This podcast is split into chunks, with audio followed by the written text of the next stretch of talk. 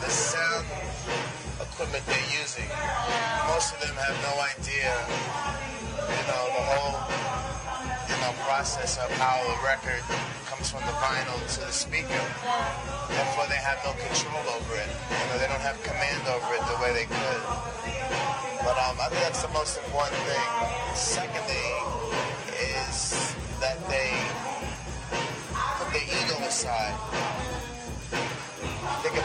music. Think about the crowd. Put themselves second. Which most DJs don't do. They put themselves first. And that's where you get all of this heavy mixing and songs being slowed down, out of tune, and it's just a mess. It's, uh, it's a, a display of ego.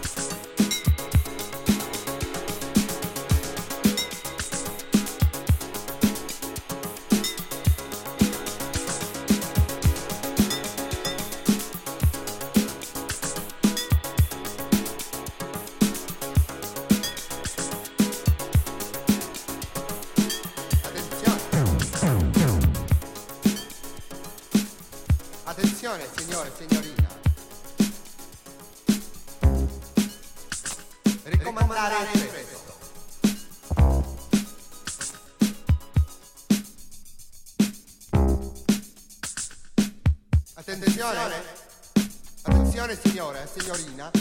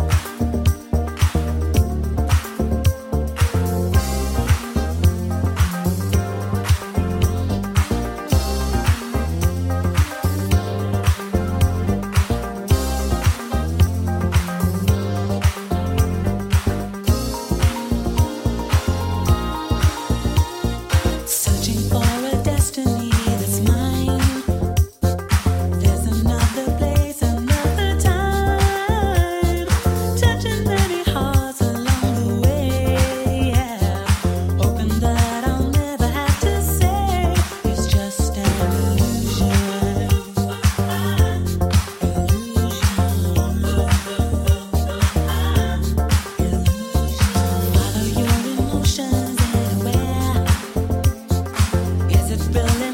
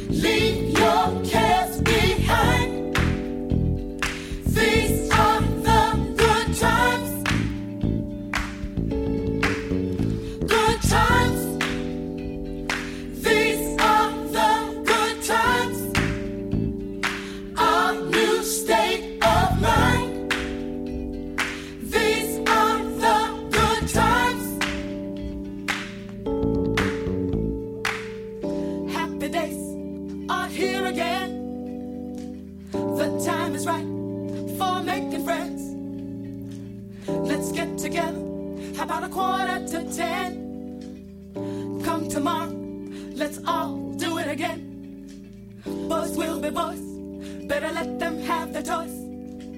Girls will be girls, cute ponytails and girls. Must put an end to the stress and strife. I think I want to live the sporty life. Good, times. Time.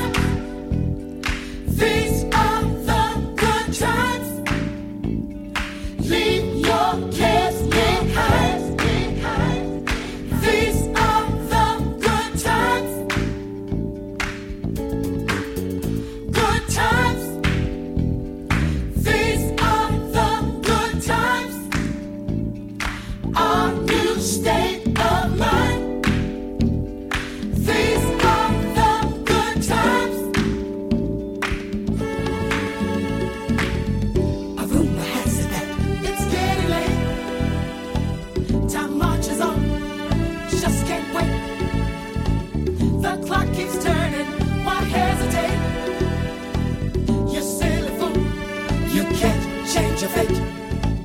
Let's cut the run, little child and gentleman. We want the best, we won't settle for less.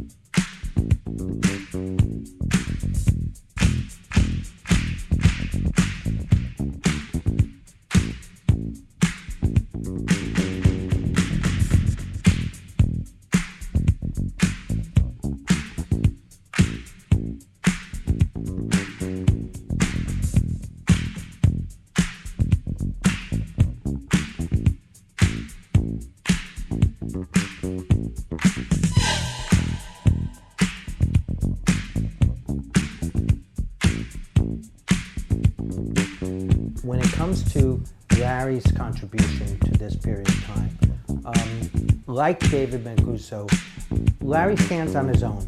He's coming along in the peak of disco. Disco sucks, kills everything. The city is running around with his head cut off like, oh, should we new wave or this, you know, should we freestyle? Like, we don't know where we're going. And this whole period where club life in New York is like, just doesn't even know what to do. Um, garage is just didn't miss a beat once. And uh, I can't say that about any other club. It really had its own path. It cut its own groove. It wasn't a disco. It was the garage. And there was a distinct difference in Larry's approach to um, how he's presenting it, which was built on the loft. He's a child of the loft. And a bit of the, he threw a bit of the gallery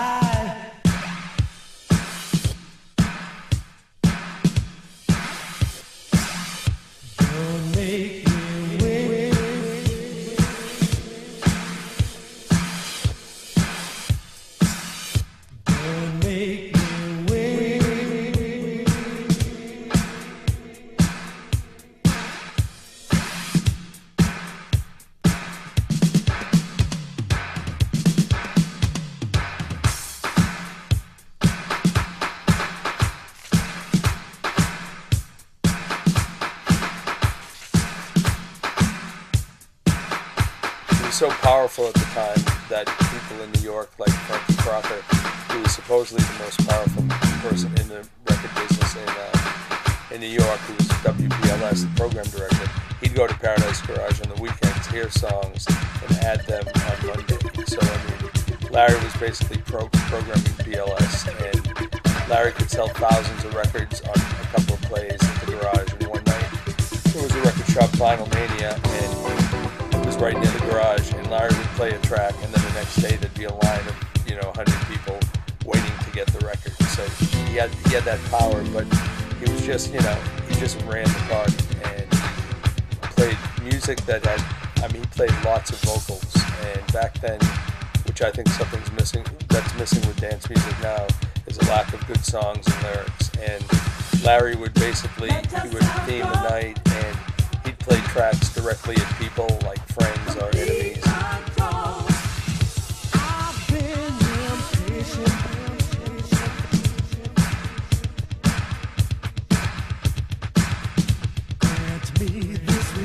Wanna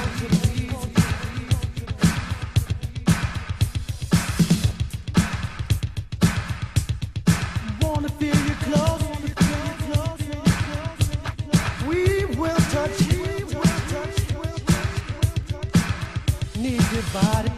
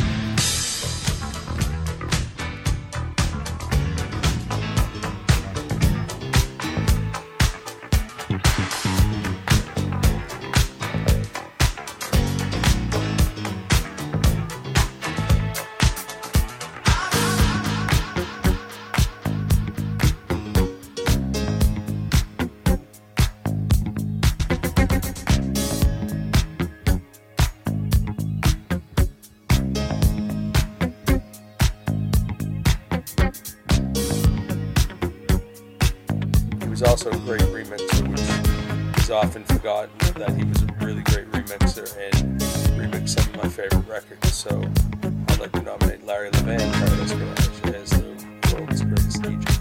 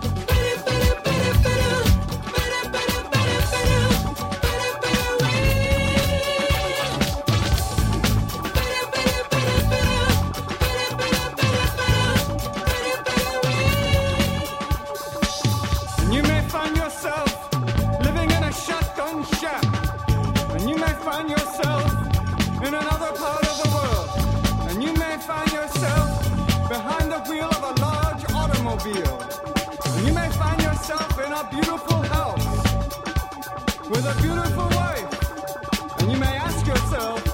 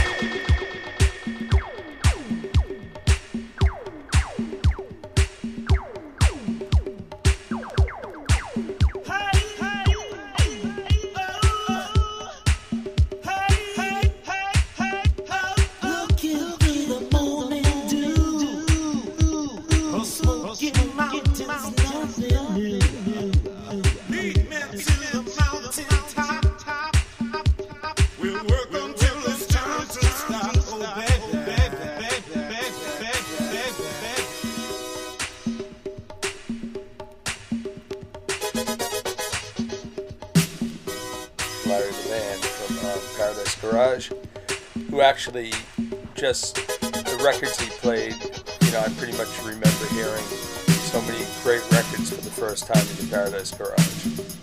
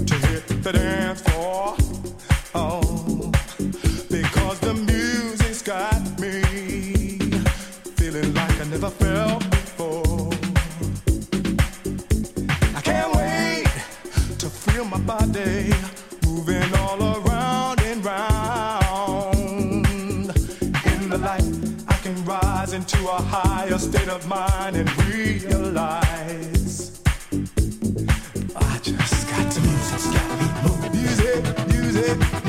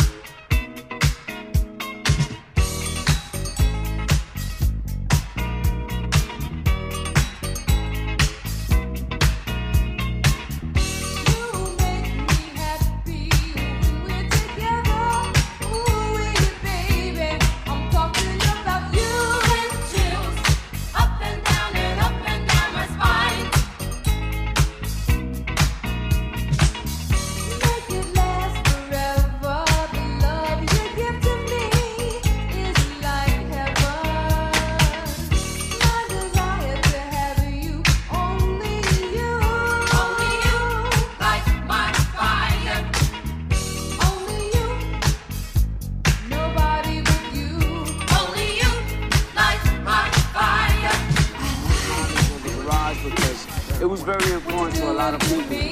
A lot of people had stress. A lot of people had problems, had nowhere to go, and you go to the garage, release so much energy. When you left that club, you was you was in paradise.